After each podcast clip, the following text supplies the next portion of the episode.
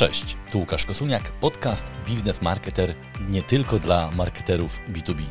Dziś porozmawiamy o programach Employee Advocacy i o tym, jak nie zamienić naszych ambasadorów w słupy ogłoszeniowe. Zapraszam serdecznie. Dziś wracamy do social sellingu. Niektórzy być może powiedzą bardziej do Employee Advocacy, a chciałbym pogadać o pewnym problemie, który widzę u części moich klientów, a który, jak słyszę znowu od moich klientów, pojawia się nie tylko u nich, a mianowicie takim zjawisku, którym, którym zamiany ambasadorów firmy w słupy ogłoszeniowe. Już mówię, co mam na myśli. Dosyć często spotykam się z taką sytuacją, że osoby, które uczestniczą w tych programach Employee Advocacy czy Social Selling, czyli są ambasadorami firmy, ich e, rolą, czasami e, ich obowiązkiem jest publikowanie treści, pokazywanie wiedzy firmy na zewnątrz, głównie w kanałach mediów społecznościowych, zamieniają się w kogoś, kto e, tylko przesyła wiadomości stworzone przez dział marketingu. Czasami robi to przy pomocy różnych aplikacji, czasami robi to samodzielnie, ręcznie, ale problem nie jest ani w aplikacjach, ani w tym, czy robimy to samodzielnie, czy nie, tylko w tym, że te treści, które te osoby przekazują dalej, są tak naprawdę kopią komunikatów marketingowych. Niestety, skutek tego jest taki, że te treści się nie sprawdzają w mediach społecznościowych. Nie zyskują ani zasięgu, ani zaangażowania, ani co najgorsze, nie realizują celów biznesowych, jakimi często są gdzieś tam na końcu zadania związane z generowaniem leadów. No i w naszym, w tym odcinku chciałbym się przyjrzeć temu zjawisku i być może podpowiedzieć parę dobrych praktyk, które mogą nas uchronić przed taką sytuacją. Natomiast zanim przejdziemy do rozwiązania, to chciałbym, żebyśmy trochę lepiej zrozumieli problem, z, którymi się, z którym się stykamy. Z czego to się bierze? Moim zdaniem taka sytuacja, kiedy mm, pracownicy firmy, ambasadorzy firmy są, y, zamieniają się w którymś momencie w osoby, które tylko przekazują dalej to, co im marketing przygotował, y, ma swoje y, korzenie w dwóch miejscach.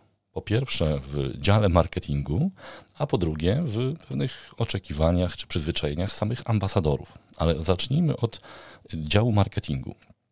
Ja sam jestem marketerem. Spędziłem w marketingu B2B kilkanaście lat, być może już nawet dwadzieścia, już boję się liczyć.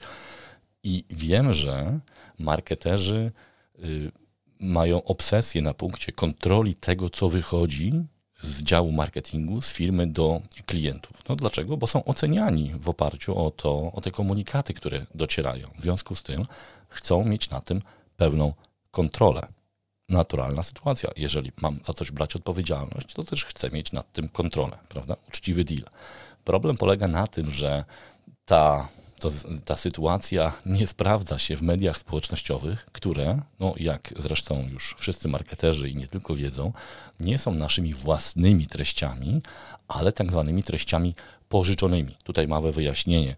W nomenklaturze marketingowej rozróżnia się przynajmniej trzy typy komunikatów, trzy typy w zasadzie platform, na których możemy te komunikaty umieszczać. Czyli to są platformy własne, na przykład własna strona internetowa, własny mailing, własny kont, własna konferencja, własny webinar. Mamy pełną kontrolę, to jest nasze, wszystkie dane są nasze, yy, robimy co chcemy, mówiąc kolokwialnie. Drugi typ platform to są yy, platformy czy kanały kupione, czyli płatna promocja.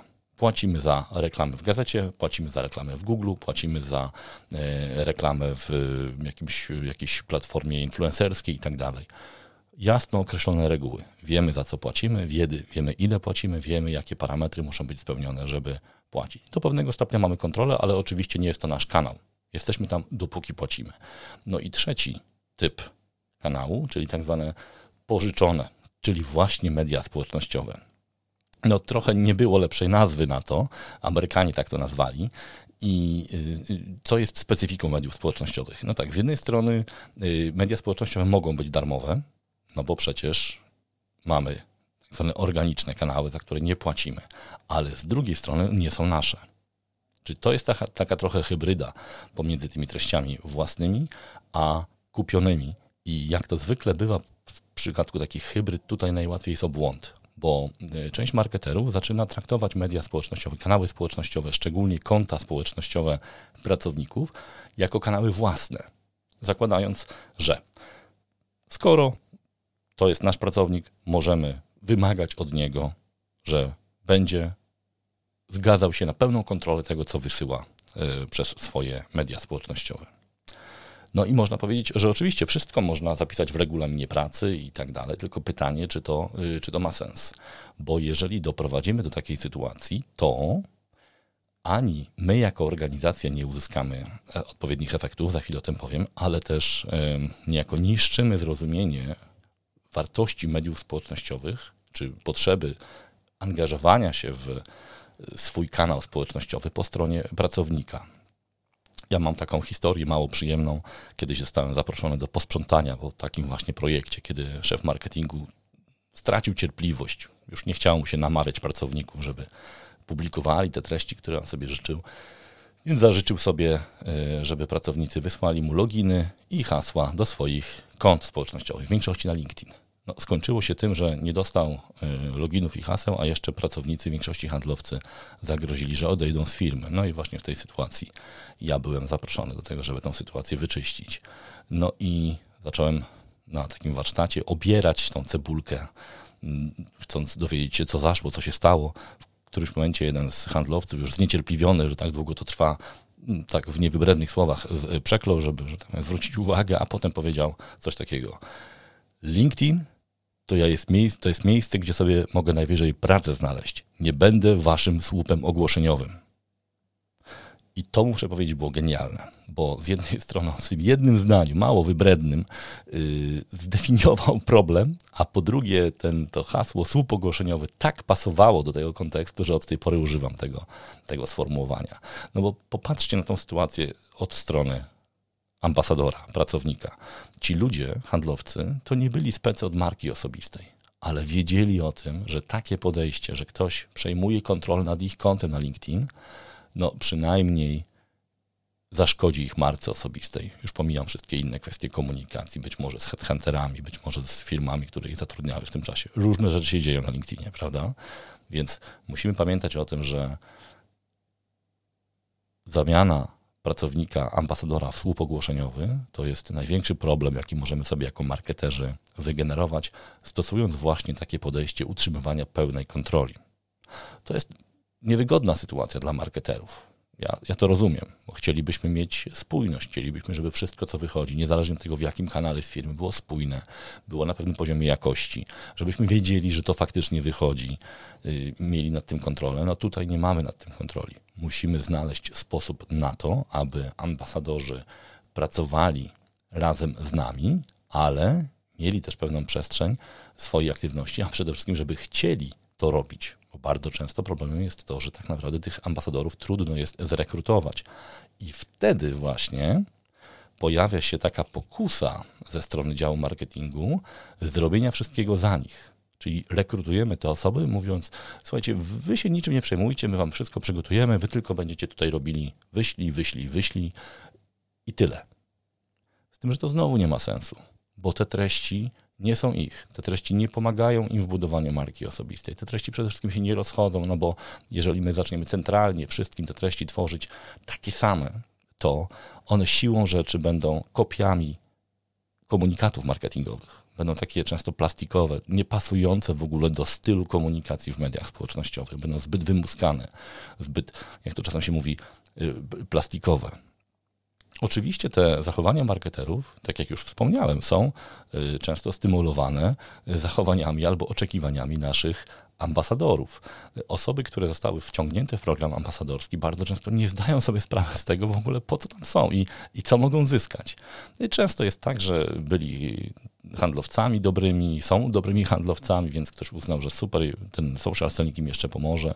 Mają duże sieci, na przykład kontaktów na LinkedIn.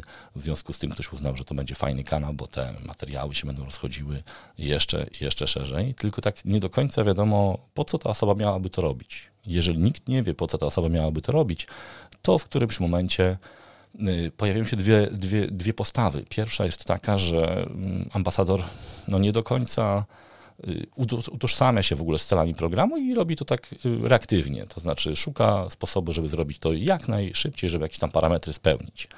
Często niestety wiąże się to też z tym, że ci ambasadorzy są wynagradzani za aktywność w mediach społecznościowych, czyli dostają jakieś bonusy, jakieś nagrody za to, że publikują. I o ile jeszcze można to uzasadnić na, w początkowej fazie programu Employee Advocacy, kiedy chcemy po prostu wytworzyć pewien, e, pewien zwyczaj, pewną rutynę wśród uczestników programu, chociaż też nie uważam, żeby to był najlepszy sposób na, na coś takiego, o tyle jeżeli już mamy program powiedzmy funkcjonujący, to nagradzanie pracowników, ambasadorów za to, że są ambasadorami, moim zdaniem nie ma sensu. Mówimy oczywiście o takich nagrodach typu bonusy, bo Czym innym jest wspieranie tych osób w osiąganiu ich celów, budowaniu ich marki osobistej, docierania do ich klientów, zwiększania widoczności itd. Tak to się opłaca obu stronom. Natomiast tak zwane cukierki, bonusy, które dajemy za to, że ktoś łaskawie publikuje na LinkedIn, prowadzą do tego, że w, w, momencie, kiedy skończy się budżet na bonusy, skończy się też aktywność w mediach społecznościowych. Więc mamy tutaj, jak widzicie, taką sytuację, która z obu stron jest stymulowana. I warto jest do tego podejść, y, zrozumieć tą sytuację, z czego ona wynika y, i te wszystkie elementy minimalizować, te elementy, które generują te ryzyka, a z drugiej strony za chwilę Wam powiem o tym, jakie dobre praktyki można podjąć, żeby ten program rzeczywiście funkcjonował i żeby ci ambasadorzy byli faktycznie ambasadorami, a nie słupami y, ogłoszeniowymi. Wracając jeszcze na chwilę do przyczyn tego stanu rzeczy, to już jest coś, co widzę w, w projektach, w których uczestniczę, szkoleniowych czy, czy wdrożeniowych, bo, bo część z Was wie, że prowadzę szkolenia z, z obszaru właśnie employee advocacy czy social sellingu, głównie social sellingu tak naprawdę, ale też prowadzę projekty, czyli pomagam firmom wprowadzić takie programy. Czasami właśnie koryguję jakieś tam błędy, które się pojawiły wcześniej. I to, co zauważam, e, to e, pierwszy błąd, który widzę, to jest e, zbyt masowe podejście do programów employee advocacy. To znaczy rekrutujemy zbyt wielu ambasadorów od razu, nie mamy przez to odpowiednich środków per head, czyli na osobę, żeby te osoby wspierać, odpowiednio wyszkolić, y, ale też i na bieżąco wspierać, rozmawiać z nimi, zrozumieć ich rolę w programie, ich oczekiwania, ich cele, to jak połączyć te cele biznesowe z, z tą aktywnością. W związku z tym wszystkich traktujemy sztampowo, szukamy pewnych rozwiązań szablonowych, różnych aplikacji, systemów i tak y, staramy się, żeby te osoby były jak najmniejszym wysiłkiem obsługiwane. No i kończy się na tym, że e, powstaje jakaś pula materiałów, do której mają dostęp ci nasi ambasadorzy i szukamy jakiegoś sposobu, żeby im jak maksymalnie ułatwić dystrybucję tego różne aplikacje. Te aplikacje są bardzo y, dobrym pomysłem. One rzeczywiście ułatwiają prowadzenie tych programów, ale jeżeli nie pomyślimy o tym, w jaki sposób tych naszych ambasadorów rozwijać, to korzystanie z tej aplikacji stworzy szansę na takie bardzo reaktywne, oportunistyczne podejście do programu. I wtedy mamy teoretycznie działający program social sellingowy czy employee advocacy, który być może nawet jakieś parametry związane z aktywnością tych ludzi realizuje, ale nie mamy z tego żadnej korzyści po stronie chociażby pozyskiwania kontaktów pod lidy czy budowania marek eksperckich tych, y, tych osób, a często tak naprawdę ten program umiera, y, wygasza się samo, samorzutnie, ponieważ kolejni ambasadorzy orientują się, że to w sumie nie ma sensu, nic to nie zmienia, y, nic, nic pozytywnego, ani negatywnego też się nie wydarzyło, więc po cóż, po cóż takie zajmować się jeszcze kolejną, kolejną rzeczą. Właśnie często marketerzy zapominają o tym, że handlowcy nie działają w silosie, że program social sellingowy nie jest celem samym w sobie że trzeba to połączyć z innymi celami biznesowymi, chociażby tymi kluczowymi dla handlowców, czyli pozyskiwaniem lidów. I oczywiście wiemy o tym, że to nie jest tak, że będziemy teraz generowani lidy bezpośrednio na LinkedIn, ale możemy uruchomić działanie góry lejka sprzedaży, budowanie świadomości czy zaangażowania i konwertować później te kontakty, część z nich oczywiście na lidy przy pomocy rekrutacji na webinary, promocji treści coraz bardziej angażujących i tak dalej. Natomiast w 80 paru procentach przypadków programów, które audytowałem albo do których byłem zapraszany, takiego połączenia nie było. To znaczy cele programu social sellingowego czy employee advocacy były zdefiniowane na poziomie aktywności na LinkedInie. I nic więcej. W związku z tym ten program obrastał w pewien silo. Stawał się czymś, jakimś takim bytem niezależnym, co do którego handlowcy nie, nie wiedzieli do końca, po co on jest, no bo na pewno nie przynosił im więcej klientów, ale ponieważ byli w jakimś stopniu wynagradzani za tą aktywność, to to robili. Szukali tylko sposobu, żeby to zrobić jak najmniejszym wysiłkiem. No i kończy się tym, że mamy jakiś pozornie działający program, który generuje tylko niepotrzebne y, koszty. Często jest też tak, że właśnie sam sposób komunikacji, który proponują marketerzy w tych treściach, które generują dla ambasadorów, jest y, zbyt właśnie plastikowy, takie marketingowe hasła w złym tego słowa znaczeniu, yy, nasycone jakimiś buzzwordami i, i tak dalej, wyglądające jak, jak tagliny, jak, jak, jak claimy marketingowe, to nie buduje yy, zaufania do marki osobistej ani handlowca, ani do marki firmy. Yy, więc y, ta, ta, ta, to podejście niestety oznacza zredukowanie roli ambasadorów do zwiększania zasięgów publikacji firmowych. I można powiedzieć, no co w tym złego, prawda? No problem polega na tym, że y, to wcale nie zwiększa zasięgu, że to, to jest pozorny cel. Nie jesteśmy go w stanie zrealizować. Dlaczego? Ponieważ budowanie zasięgu w mediach społecznościowych odbywa się innymi y, narzędziami, inne zjawiska występują niż w budowaniu zasięgu, chociażby poprzez kupowanie mediów. My musimy stworzyć treści, które będą autentycznie przyciągały uwagę i angażowały naszych odbiorców. Jeżeli posłużymy się tym, tym sam, tymi samymi materiałami, którymi się posługujemy w działalności masowej, marketingowej, w reklamach i tak dalej, no to po prostu nie zadziała. Czyli będziemy się oszukiwali, że mamy 20 ambasadorów, którzy mają teoretycznie każdy po 5 tysięcy kontaktów, w związku z tym to jest cała masa ludzi, którzy mogą zobaczyć te treści, tylko prawda będzie taka, że algorytm LinkedIna nie będzie tych treści serwował. E, tym kontaktom. Dlaczego? Ponieważ poprzedni, na poprzednie nikt nie reagował. W związku z tym algorytm redukuje y, ocenę danego eksperta i y, nie realizujemy naszych celów, które wydawałoby się tak proste były do, do zrealizowania. No, skutkiem tego stanu rzeczy jest to, że y, zarówno zaangażowanie y, odbiorców tego komunikatu, czym już wspomniałem, jest bardzo niskie, a, a, a efekt tego niskiego zaangażowania odbiorców jest taki, że i zaangażowanie pracowników spada. No bo jeżeli nie widzą efektu, widzą, że mają po trzy lajki pod postem, to no nie chce im się po prostu tego robić dalej. Czasami są zmuszani czy przekupowani wręcz, żeby ten program nie upadł e, ostatecznie, no ale to do niczego e, nie prowadzi. I nie ma oczywiście lidów z tego, no bo jeżeli mamy niskie zaangażowanie i te posty nie docierają de facto do naszych odbiorców, a jeżeli w ogóle docierają, to nie wywołują żadnego zainteresowania, no to tym bardziej nie ma tutaj mowy o jakimkolwiek generowaniu lidów. No i następuje powolna śmierć takiego programu i rośnie to przekonanie, że ten social selling, czy to employee advocacy, advocacy. Tak naprawdę to nie działa, to jest kolejny jakiś buzzword. Ale tak być nie musi. Jest cała masa firm i cała masa programów, które y, świetnie sobie radzą, które mm, sprawiają, że firma buduje swoją widoczność.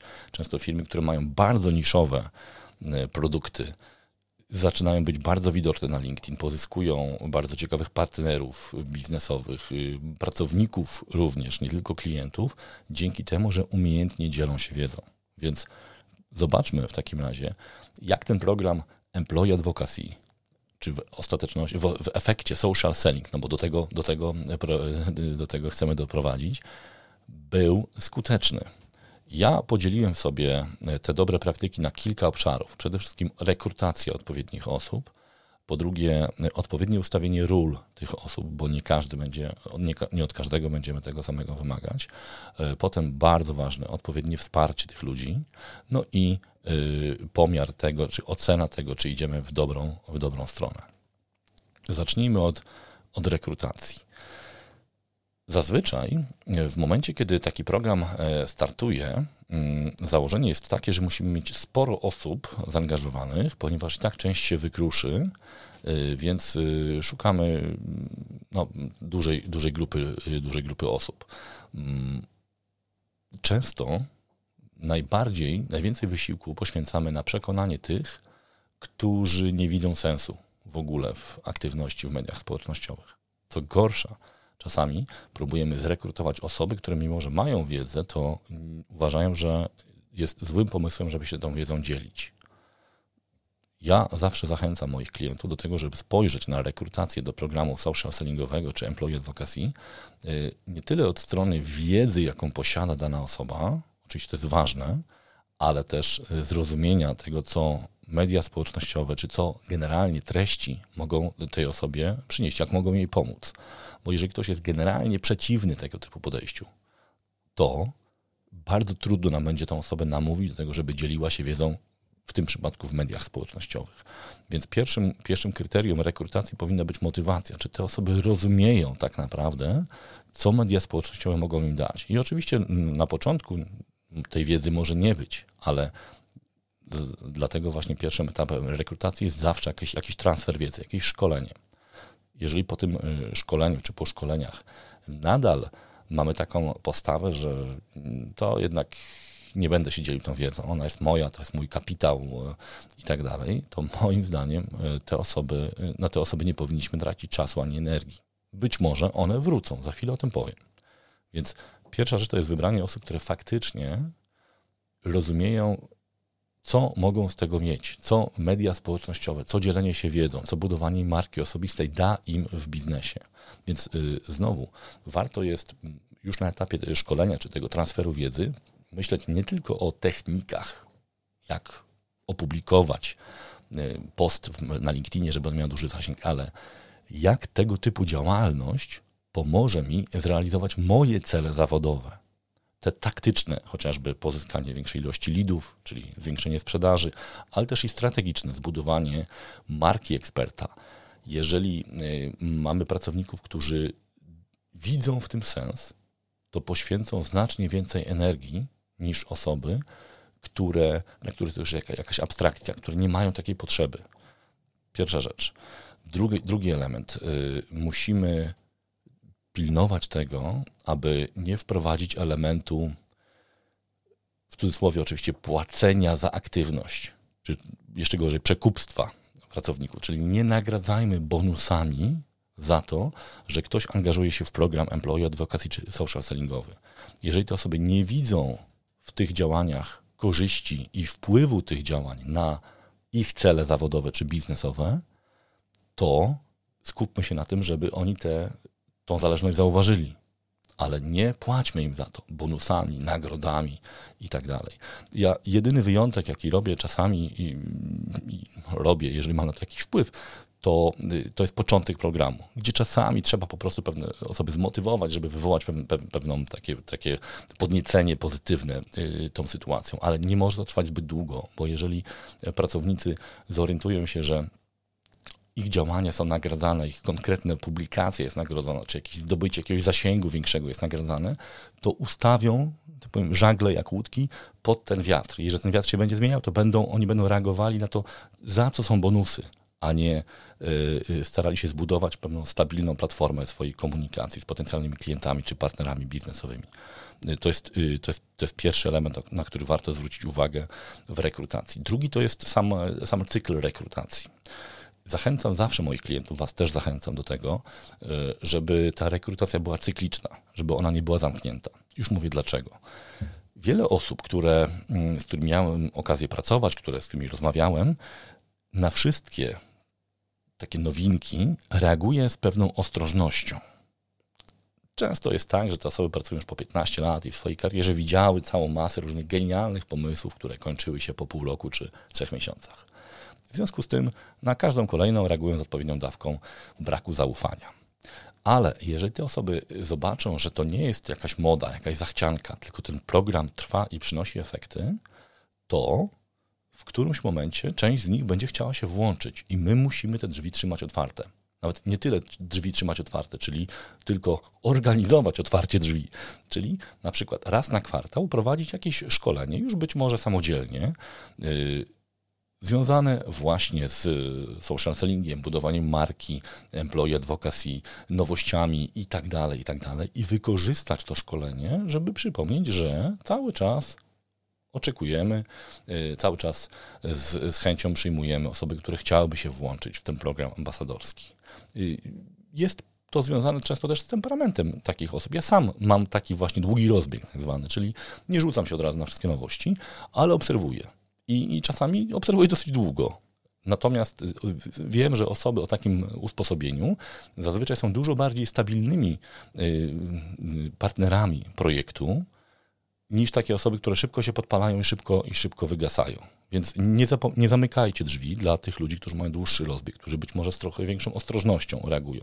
Więc też ustalając cele tego programu, cele rekrutacyjne chociażby, nie ustawiajcie ich na jedno wydarzenie, tylko rozłóżcie je na przykład na rok, albo na dwa lata, albo na trzy lata, bo oczywiście pracownicy też przychodzą i odchodzą, yy, tak aby móc zarządzić taką sytuacją, kiedy yy, pracownicy będą chcieli dołączyć do programu Employee Advocacy.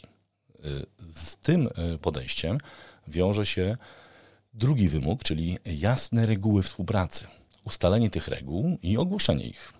No, chodzi o to, żeby osoby, które rozważają przystąpienie do takiego programu, ale jeszcze nie przystąpiły, nie, nie, nie dały się namówić w pierwszej fazie, wiedziały, na co się piszą, jakie są benefity i jakie są oczekiwania. I znowu mówiąc o benefitach, nie mam na myśli tych benefitów w postaci nagród, bonusów i tak dalej. Raczej mam na myśli pewien rodzaj wsparcia w osiąganiu tych celów, Takim benefitem, takim wsparciem może być chociażby na początku właśnie szkolenie, zrobienie dobrej sesji zdjęciowej, jakieś doradztwo związane z umiejętnością posługiwania się LinkedInem, optymalizacją e, profilu i, i tak dalej. E, te benefity będą też, powinny przynajmniej być dopasowane do roli poszczególnych osób w programie ambasadorskim. Za chwilę do tego dojdziemy. Nie od wszystkich będziemy oczekiwali pozyskiwania klientów. Y, jeżeli mamy różne role, to też różnego rodzaju, różne benefity będziemy tym osobom proponować. Obok bonusów, czy równolegle do, do, do bonusów, do benefitów, przepraszam, y, są też oczekiwania. Ważne jest to, żebyśmy znowu dopasowali je do roli danej osoby, czyli nie każdy musi nam przynosić lidy, y, ale też powinny być jasno określone, tak żeby osoby, które wchodzą, wiedziały, ile czasu chociażby będą musiały na to y, poświęcić. Na tworzenie treści, czy na opiniowanie treści, czy na udział w jakichś konferencjach i tak dalej. Więc jeżeli te reguły są jasno y, zdefiniowane i są znane wszystkim potencjalnym ambasadorom, o wiele łatwiej będzie nam utrzymać taką sytuację, kiedy poszczególne osoby będą dołączały do programu, mając tą świadomość, że te drzwi nie są, nie są dla nich już y, zamknięte. Teraz wspomniałem o rolach warto to trochę rozwinąć. Otóż w programie Employee Advocacy, czyli w programie ambasadorskim, taką naturalną grupą, którą chcemy mieć zaangażowaną, są handlowcy. I to jest oczywiście dobre podejście, ale nie wolno się do tego ograniczać, bo oprócz handlowców mamy też całą masę ekspertów, którzy mogą dzielić się wiedzą i dzięki temu budować markę ekspercką firmy, ale też pomagać poprzez tworzenie treści osobom, które być może tych treści tworzą mniej, ale potrzebują ich do tego, żeby efektywnie funkcjonować na LinkedIn. Takimi właśnie osobami, które te treści będą wykorzystywały do kontaktu z klientami, będą oczywiście handlowcy. Więc ja podzieliłem sobie rolę w programach y, Employee Advocacy czy Social Selling, które y, wprowadzamy y, w ten sposób. Ekspert, czyli osoba, która po prostu ma jakąś fajną, wartościową wiedzę. To mogą być product managerowie, inżynierowie, trenerzy, cała masa pre-salesów, ludzi, którzy po prostu żyją z tego, że szkolą, dzielą się wiedzą, edukują rynek. Oczywiście marketerzy jak najbardziej też.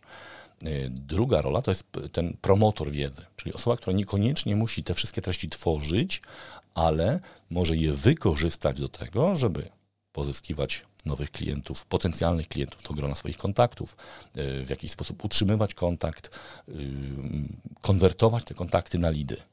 Czyli mamy eksperta, który produkuje wiedzę i promotora, który ją wykorzystuje. Oczywiście te role mogą się pokrywać, czyli możemy mieć handlowców, którzy są świetnymi ekspertami i jednocześnie tworzą tą wiedzę w postaci treści, ale też i je e, wykorzystują. Z drugiej strony często eksperci którzy, których nie spodziewamy się, że e, będą nam pozyskiwać klientów, poprzez swoją aktywność na LinkedIn z jakimś komunikatem e, docierają do ludzi, których mają po prostu w swoich kontaktach i nagle okazuje się, że te osoby też mają jakieś, e, jakieś potrzeby, które nasza firma może zrealizować. Nie tak dawno nagrywałem wywiad w tym podcaście z Łukaszem Maroszczykiem z e, firmy Signify, czyli były Philips Lightning. I on e, powiedział bardzo ciekawą rzecz, ponieważ jest odpowiedzialny za globalne wdrożenie programów Employee Advocacy i Social Selling, czyli już na całym świecie to robi. E, on a bardzo lubi liczby, jest takim człowiekiem, który bardzo dużo rzeczy analizuje, w związku z tym świetnym rozmówcą, bo może pokazać pewne, pewne wzorce. Mówił o tym, że w początkowych fazach wprowadzania programu Employee Advocacy dużo więcej leadów i wartościowych kontaktów z punktu widzenia sprzedaży generowały osoby, które nie były w rolach sprzedażowych. Ci ludzie też mają swój network, swoje kontakty i jeżeli zaczynają dzielić się wiedzą, to yy, gdzieś siłą rzeczy uaktywniają osoby, które nawet nie wiedziały często, że różne rozwiązania y, istnieją i dzięki temu mamy ten, ten dodatko, tą dodatkową korzyść.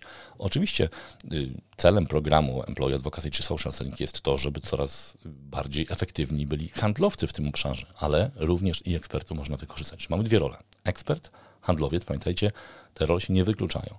Trzecia rola, bardzo ważna, organizator. Zazwyczaj w tej roli występują marketerzy, czyli osoby, które muszą zapewnić żeby te treści po prostu były, którymi możemy się dzielić, żeby eksperci i handlowcy byli wyszkoleni, żeby funkcjonowały wszystkie niezbędne aplikacje, programy, zgody, szkolenia i tak.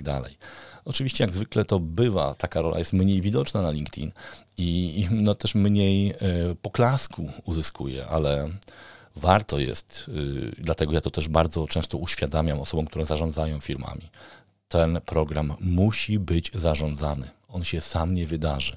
To jest coś, czego powinniśmy oczekiwać od marketerów, ale też i doceniać tę pracę i wspierać marketerów we wprowadzaniu tych programów. No właśnie, zobaczcie, to co ja mówię jest programem, jest pewnym zestawem działań, który jest obliczony na, na, na długofalowe y, y, działania i ktoś musi tym zarządzić.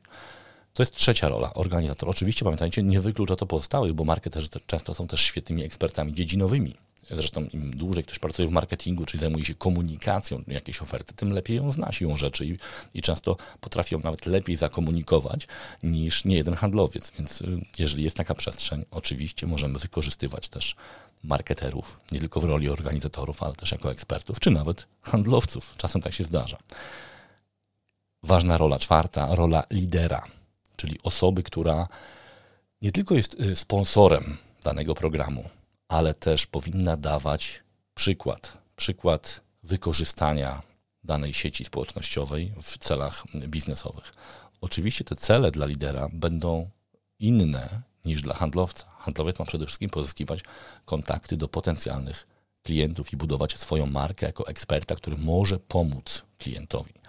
Lider ma cele bardziej strategiczne. On przede wszystkim musi dbać o markę całej firmy jako o markę ekspercką. Dlatego w jego interesie, w jego czy jej interesie powinno być y, y, mądre rekrutowanie i wspieranie ludzi, którzy mogą dzielić się wiedzą, bo oni budując swoje marki osobiste, będą też budowali to postrzeganie eksperckości całej organizacji. To jest jeden cel, czyli branding, marka.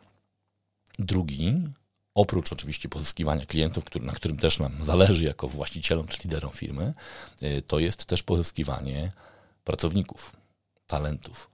I często widzicie pod postami e, ludzi, którzy robią naprawdę dobrze tą robotę e, komunikacyjną w mediach społecznościowych. Ja tutaj pierwsze skojarzenie, jakie przychodzi, to jest Michał Sadowski z Brand24. E, on całą masę dostaje zapytań o stanowiska pracy.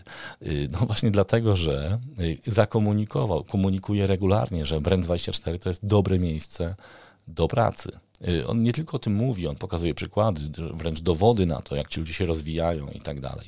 Y, więc rola lidera takiego programu to nie jest tylko rola bierna osoby, która y, daje pieniądze czy zgadza się na taki program. To jest oczywiście bardzo ważne, ale o wiele ważniejsze jest to, żeby ta osoba też znalazła swoje miejsce w tej przestrzeni.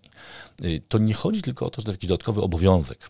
Miałem niedawno takie, prowadziłem zajęcia na bardzo prestiżowym kursie dla właśnie top menedżerów i jeden z nich mi powiedział, że wszyscy trenerzy od każdego zagadnienia biznesowego mówią o tym, żeby się tym zajęli, że to jest też ich obowiązek, że to się samo nie zrobi. Oni są trochę tym przytłoczeni. No ale z drugiej strony lider musi mieć kontrolę nad wszystkimi kluczowymi obszarami, a obszar pozyskiwania klientów czy budowania marki jest zdecydowanie y, kluczowy. Więc y, liderzy nie tylko, to nie jest tylko smutny obowiązek. Liderzy mogą też bardzo wiele zyskać na tym, żeby, na, na tym, że są widoczni w mediach społecznościowych. Ja mam kilka takich przykładów, o których często wspominam. Jeden z moich klientów, firma, która wystawiała się na targach, mówiąc krótko, czyli płaciła za to, że mają przestrzeń targową, płaciła też za to, że w ramach tych targów mogą poprowadzić jakąś tam prezentację. Po kilku miesiącach pracy właśnie tej eksperckiej, dzielenia się wiedzą, budowania bazy odbiorców, budowania marki eksperckiej na LinkedIn głównie, dostała zaproszenie na targi, za które do tej pory płacili, jako ekspert, jako eksperci, czyli występowali już nie jako firma, która zapłaciła za miejsce na prezentacji, bo to było zaproszenie do poprowadzenia prezentacji, ale y, byli traktowani jako te osoby, które wnoszą wartość ekspercką, w związku z tym mają ten slot za darmo.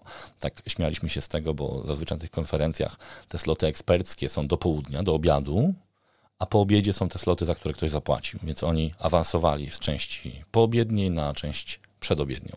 No, w ich przypadku to było prawie 20, czy nawet ponad 20 tysięcy rocznie, ponieważ y, chyba 12 tysięcy ich to kosztowało y, per y, wydarzenie, a to wydarzenie było dwa razy w roku. Więc nawet w ten sposób można sobie to przeliczyć.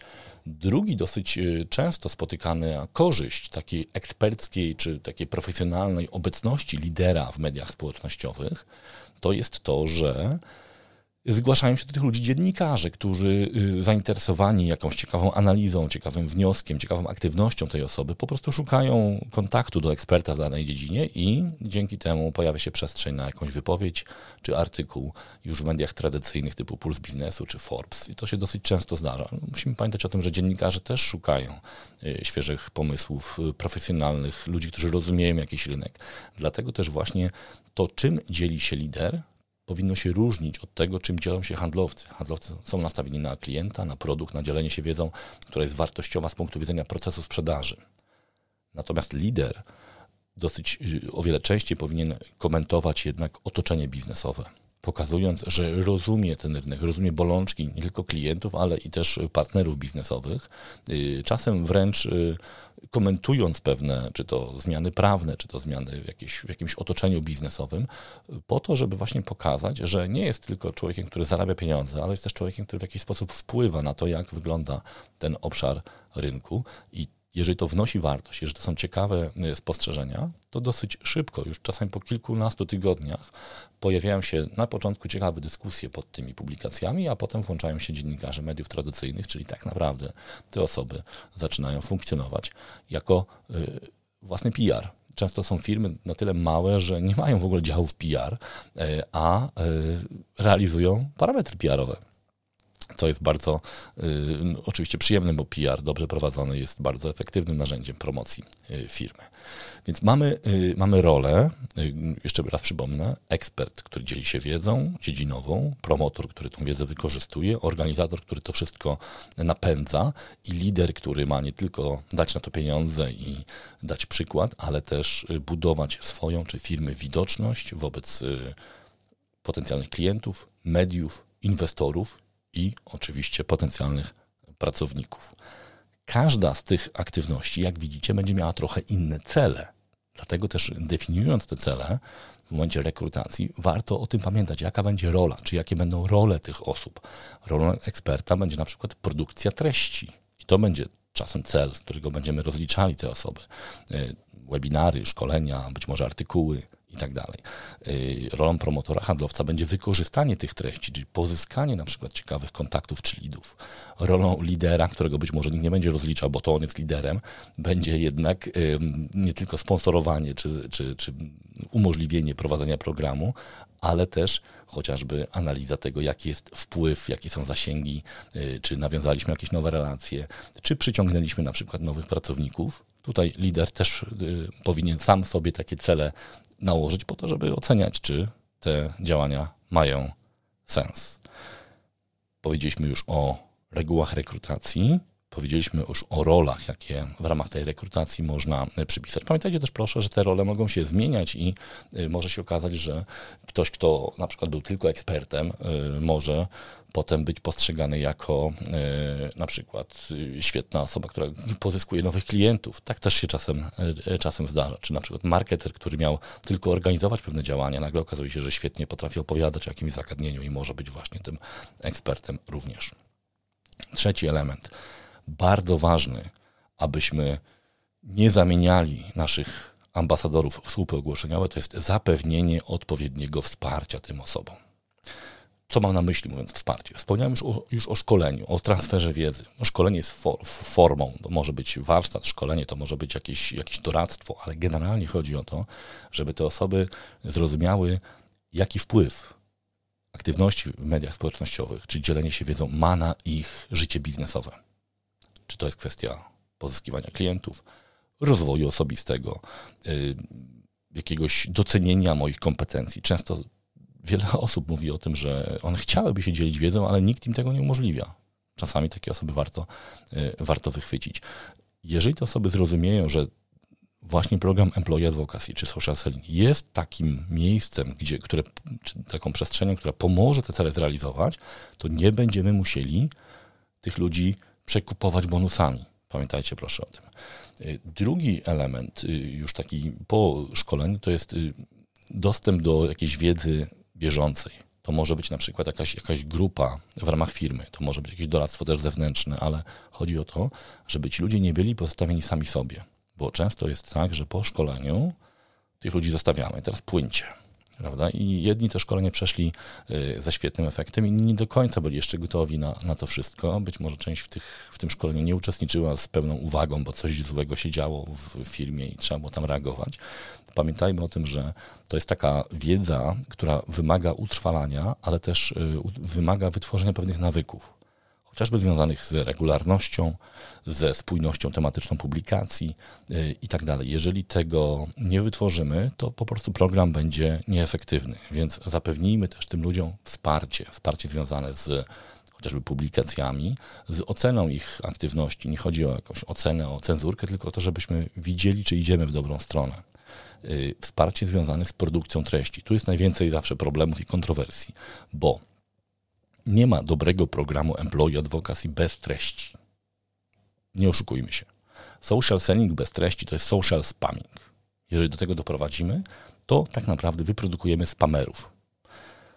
Więc co zrobić, żeby te treści powstawały? I tu jest właśnie główny problem, który ja zauważam. Otóż bardzo często to silosowe podejście marketingu do social sellingu czy do employee advocacy oznacza, że my tworzymy treści specjalnie pod, na, na potrzeby programów employee advocacy czy social sellingu. Nie ma związku z treściami, które tworzymy w innych miejscach. Pewnie są inne metody, ale ta, którą znam, zakłada, że nie ma treści tworzonych na potrzeby social sellingu i treści tworzonych na potrzeby pozyskiwania klientów. Nie. Jest jedna strategia treści. A program Employee Advocacy jest po to, między innymi, żeby maksymalnie dobrze te treści przygotować, wyprodukować i wypromować w kanałach społecznościowych, po to, aby klienci, którzy się z tymi treściami stykają, konwertowali albo na lidy, albo na kontakty, albo przynajmniej na ciasteczka, które potem możemy remarketować. Oczywiście mówimy z punktu widzenia marketingu, bo z punktu widzenia handlowców to jest oczywiście indywidualne podejście pozyskiwania e, kontaktów. Więc jeżeli chcemy wytworzyć taką dobrą praktykę dzielenia się wiedzą w organizacji, która potem jest dystrybuowana w mediach społecznościowych, to musimy zacząć od tego, że celem tworzenia treści nie jest publikacja na LinkedIn, czyli w jakiejś innej sieci społecznościowej, tylko celem jest dotarcie do klienta z treściami, które są dla niego istotne. A sposobem osiągnięcia tego celu jest wykorzystanie tych treści, promowanie ich w mediach społecznościowych ten sposób moim zdaniem łatwiej jest pokazać związek między employee advocacy a celami biznesowymi, czyli sprzedaż, pozyskiwanie klienta, utrzymanie klienta, budowanie marki osobistej. W ten sposób też łatwiej jest zarządzić kwestią tworzenia treści i uniknąć takiej sytuacji, kiedy to marketing będzie tworzył treści dla ekspertów czy dla handlowców.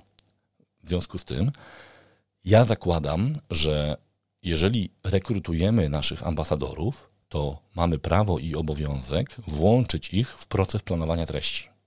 Jeżeli te osoby będą zaangażowane w planowanie treści, to łatwiej jest potem te osoby zachęcić do ich współtworzenia. I znowu, nie chodzi teraz o to, żeby przerzucić obowiązek tworzenia treści na handlowców czy na ekspertów, którzy też mają swoje inne obowiązki. Chodzi o to, żeby to, co te osoby będą potem promowały, było nie tylko dla firmy, ale i dla nich powodem do dumy. Żeby te osoby utożsamiały się z treściami, które będą promować później. Bo o wiele łatwiej jest namówić chociażby prowadzącego webinar do tego, żeby on ten webinar promował na swoim profilu na LinkedInie. Ale jeżeli komuś pokażemy reklamę produktu, z którą on się nieszczególnie tożsamia, to będziemy musieli tą osobę mocno zachęcać do tego, żeby on, tą, on czy ona tą reklamę umieściła w swoim poście, a nawet jeżeli umieści, to i tak nic to nie da, bo ludzie nie reagują zbyt dobrze na reklamy. W związku z tym to podejście, które ja proponuję, e, jeśli chodzi o budowanie tego zaangażowania naszych ambasadorów, to jest po, po pierwsze zacznijmy od tego, że angażujemy ich w planowanie i tworzenie treści. Doceniając też ten wysiłek oczywiście i ułatwiając im produkcję tych treści, to znaczy nie wrzucając na nich tego obowiązku. W poprzednich y, odcinkach podcastu, tutaj podlinkuję Wam kilka, mówiłem o tym, jak y, wykorzystywać y, wielokrotnie treści, które te osoby y, tworzą. Moim ulubionym przykładem jest oczywiście webinar, który wielu handlowców może poprowadzić po niewielkim szkoleniu z, dużym, y, z dużą skutecznością, a potem te materiały z webinaru możemy wielokrotnie wykorzystywać i również przekazywać temu handlowcowi czy tym handlowcom do ponownego wykorzystania. I na jednym z y, webinarów, y, które prowadziłem, pokazywałem też y, taki schemat wielokrotnego wykorzystania tych treści i tam liczyliśmy sobie, że spokojnie jeden webinar pozwala nam na wręcz zasypanie LinkedIna treściami, które nie są kopią, nie są powtarzalne, ale dotyczą tego samego tematu przez kilka albo kilkanaście tygodni. To jest tak efektywne podejście.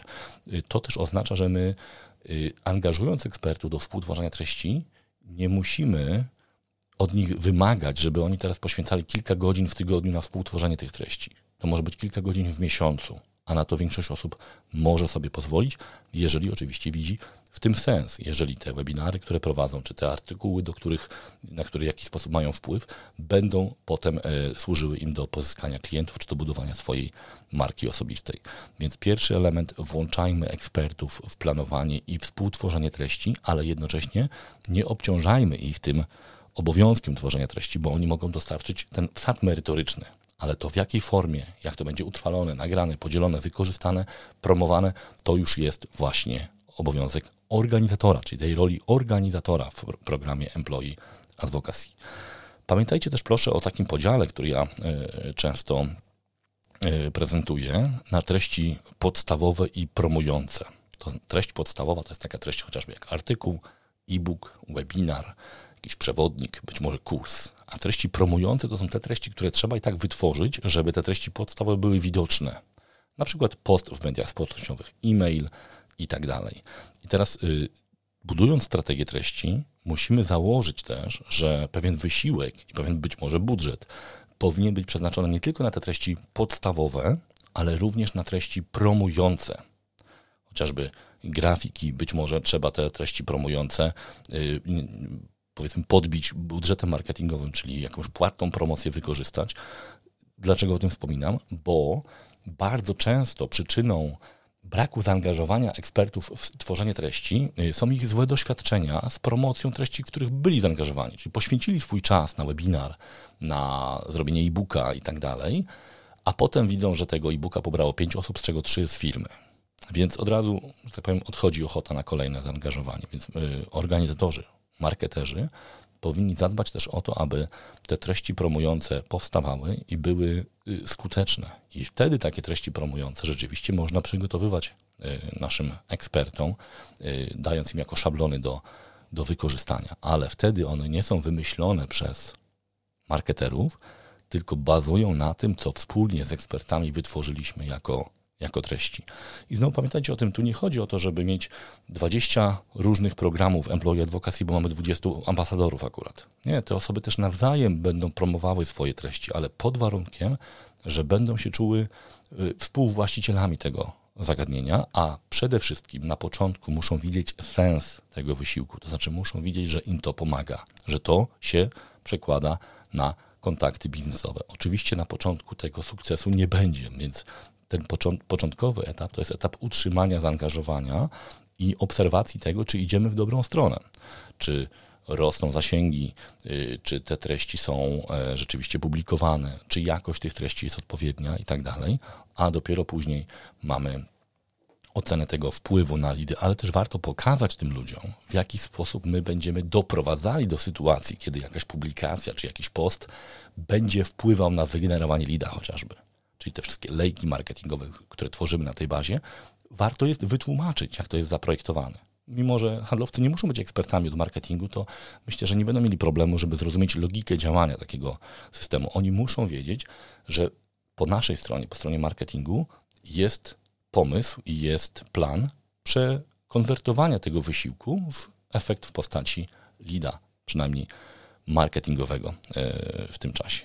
Więc pamiętajcie proszę, żeby e, w ramach tego wsparcia e, nie robić tego za ekspertów, ale też nie obciążać ich działaniami, na których oni się nie znają. Oni się zazwyczaj świetnie znają na meritum, na y, tym, co warto powiedzieć, ale jak to warto powiedzieć, to już powinna być praca y, marketerów. Oczywiście we współpracy z ekspertami, bo często oni też mają swoje pomysły czy swoje kompetencje, chociażby jedni świetnie się sprawdzą na webinarze, inni być może coś napiszą, a jeszcze innych trzeba będzie potraktować na przykład w ten sposób, że y, prowadzimy z nimi wywiad, który jest potem transkrybowany do tekstu, bo inaczej ciężko będzie im wyciągnąć tą wiedzę z głowy. Są takie osoby, które po prostu peszą się na widok kamery i trzeba do tego podejść bardzo y, subtelnie.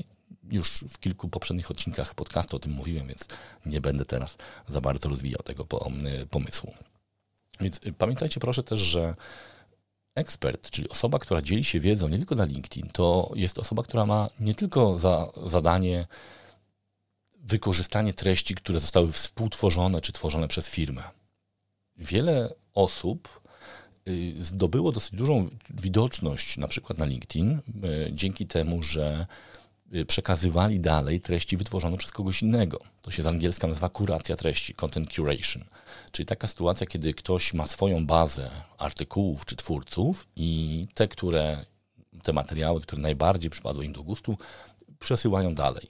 Ja dosyć często takie osoby obserwuję, bo dla mnie to są takie huby informacyjne. Ktoś się może znać na sztucznej inteligencji, ja się na tym znam mało, ale chciałbym trochę zrozumieć, co tam w trawie piszczy. W związku z tym obserwuję kilka osób, które y, mają świetną wiedzę na ten temat, obserwują wielu ekspertów i niejako przetwarzają te artykuły, materiały, które sami czytają i niektóre z nich polecają. Ja wtedy wiem, że to jest artykuł wysokiej jakości, że sam nie muszę szukać. Bycie takim hubem kontentowym jest jednym z elementów bycia e, ekspertem w danej dziedzinie. No bo cóż to za ekspert, który dzieli się tylko wiedzą, którą e, wytworzył czy, czy stworzyła dla niego e, firma. To jest właśnie ten element, który odróżnia słup ogłoszeniowy od prawdziwego eksperta, od prawdziwego ambasadora. Pamiętajcie, ambasador nie musi promować tylko treści firmowych. Oczywiście nikt nie oczekuje od ambasadorów, y, żeby promował treści konkurencji, ale poza nami i konkurencją jest cała jeszcze przestrzeń osób, które w danym obszarze działają, dzielą się wiedzą y, z korzyścią dla, y, dla nas i dla konkurencji też, ale my możemy te osoby w jakiś sposób promować czasami nawiązując przy okazji bardzo ciekawe relacje.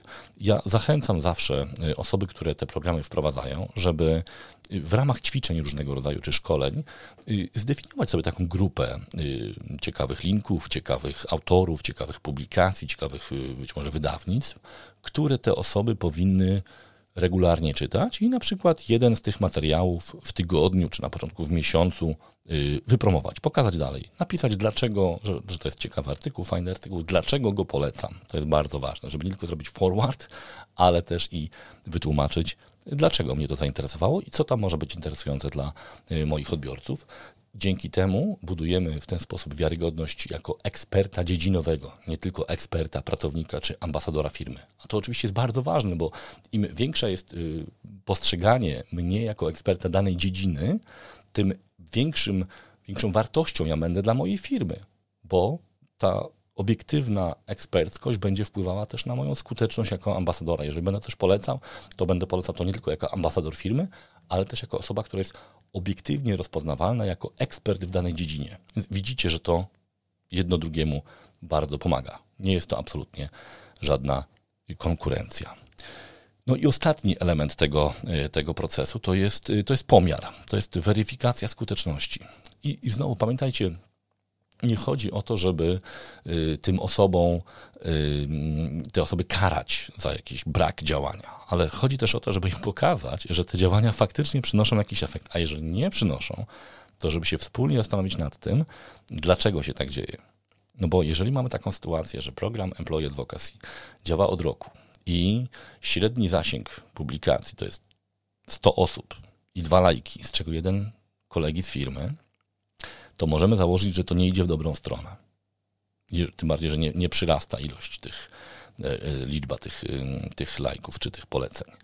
I w takiej sytuacji warto się zastanowić, co się dzieje. No bo jeżeli y, jest, jest regularność, jest spójność tematyczna, czyli ambasador ma jakąś swoją specjalizację i o tym głównie publikuje, robi to regularnie, ale mimo tego nie ma tam zasięgu, to koło nie dotyka ziemi, nie ma tej trakcji, nie ma tego ruchu, to albo te treści są nieistotne dla mojej grupy docelowej, albo ja mam złą grupę docelową. No, czasami tak jest, że moja, moja mm, grupa kontaktów na LinkedIn to są na przykład pracownicy z poprzedniej firmy, moi współpracownicy, koledzy i koleżanki z pracy. Więc w takim przypadku trzeba się skupić na tym, żeby na początku pozyskiwać właściwe kontakty, budować tą sieć w oparciu o osoby, które mogą być zainteresowane tymi treściami i potem angażować się w e, publikację treści wobec tych osób. Oczywiście to pozyskiwanie kontaktów też jest e, związane z treściami, bo najłatwiej jest pozyskiwać kontakty dzieląc się wiedzą, ale wtedy tym celem w pierwszej kolejności będzie właśnie rozbudowa sieci.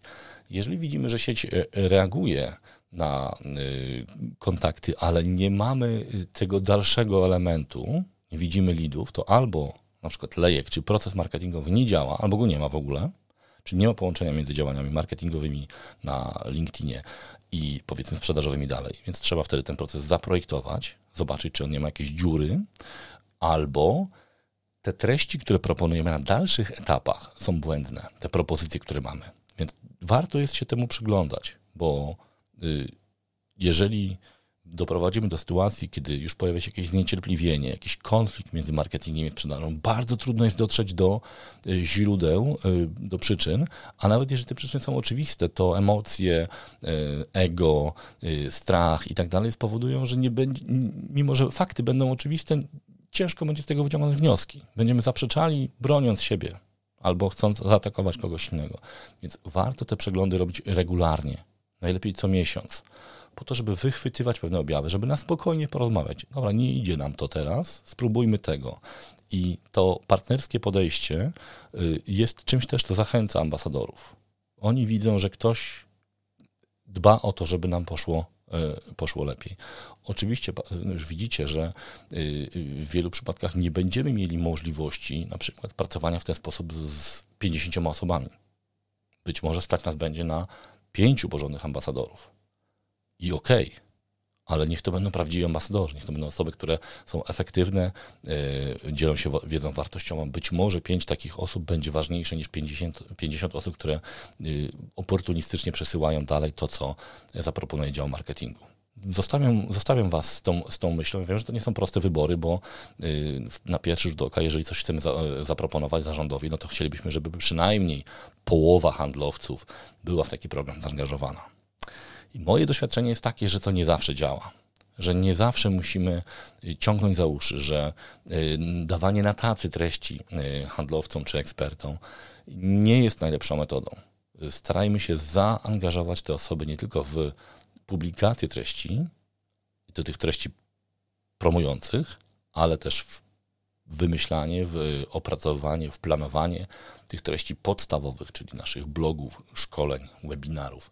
Wtedy mamy dużo większą spójność, wtedy nie musimy wymyślać, co tam opublikować, bo ten kalendarz treści, który sobie stworzymy, od razu będzie nam, wy, y, że tak powiem, stymulował ilość treści pomocniczych, która ma powstać. My na przykład mamy taką regułę, że do jednej treści podstawowej, czyli na przykład artykułu, czy na blogu, czy jakiejś nowej strony, musi powstać sześć treści promujących. Czyli już mamy w kalendarzu sześć zadań do stworzenia tych treści.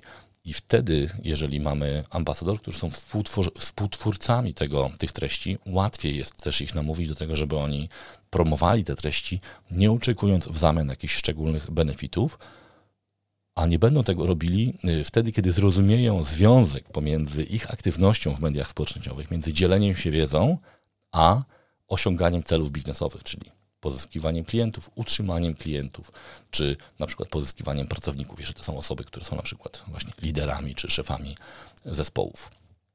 Tyle z mojej strony. Słuchajcie, zostawiam Was y, z tymi dylematami. Ja wiem, że one nie są proste. Ja wiem, że to y, czasem łatwiej powiedzieć niż zrobić, ale muszę powiedzieć, że im dłużej obserwuję te programy Employee Advocacy i social sellingowe, tym częściej widzę, że te programy albo już są martwe, albo już są na takim, takiej granicy wygaśnięcia. I nie chciałbym, żeby potem ktoś mówił, że social selling czy employee advocacy nie działa, bo działa. Tylko trzeba podejść do tego w sposób, który zakłada, że ambasadorzy, ambasadorów może być mniej, ale powinni być dużo bardziej zaangażowani i mają być przede wszystkim to osoby, którym zależy na tym, żeby budować swoją markę osobistą, dzielić się wiedzą i widzą związek między dzieleniem się wiedzą, a uzyskiwaniem y, celów biznesowych. I oczywiście takich ambasadorów, i takich marketerów, i takich liderów, i takich handlowców Wam wszystkim życzę. A jeżeli ktoś z Was y, potrzebuje wsparcia w zaprojektowaniu czy w przygotowaniu y, takiego programu, to ja oczywiście służę pomocą. Mój adres e-mail zawsze jest w opisie każdego z odcinków podcastu. Wielkie dzięki. I to wszystko na dziś. Tradycyjnie, jeżeli było ok, to daj nam gwiazdkę albo ocenę w aplikacji podcastowej, albo podziel się tym odcinkiem w swojej ulubionej sieci społecznościowej. A ja już dziś zapraszam Cię na kolejne odcinki podcastu Biznes Marketer.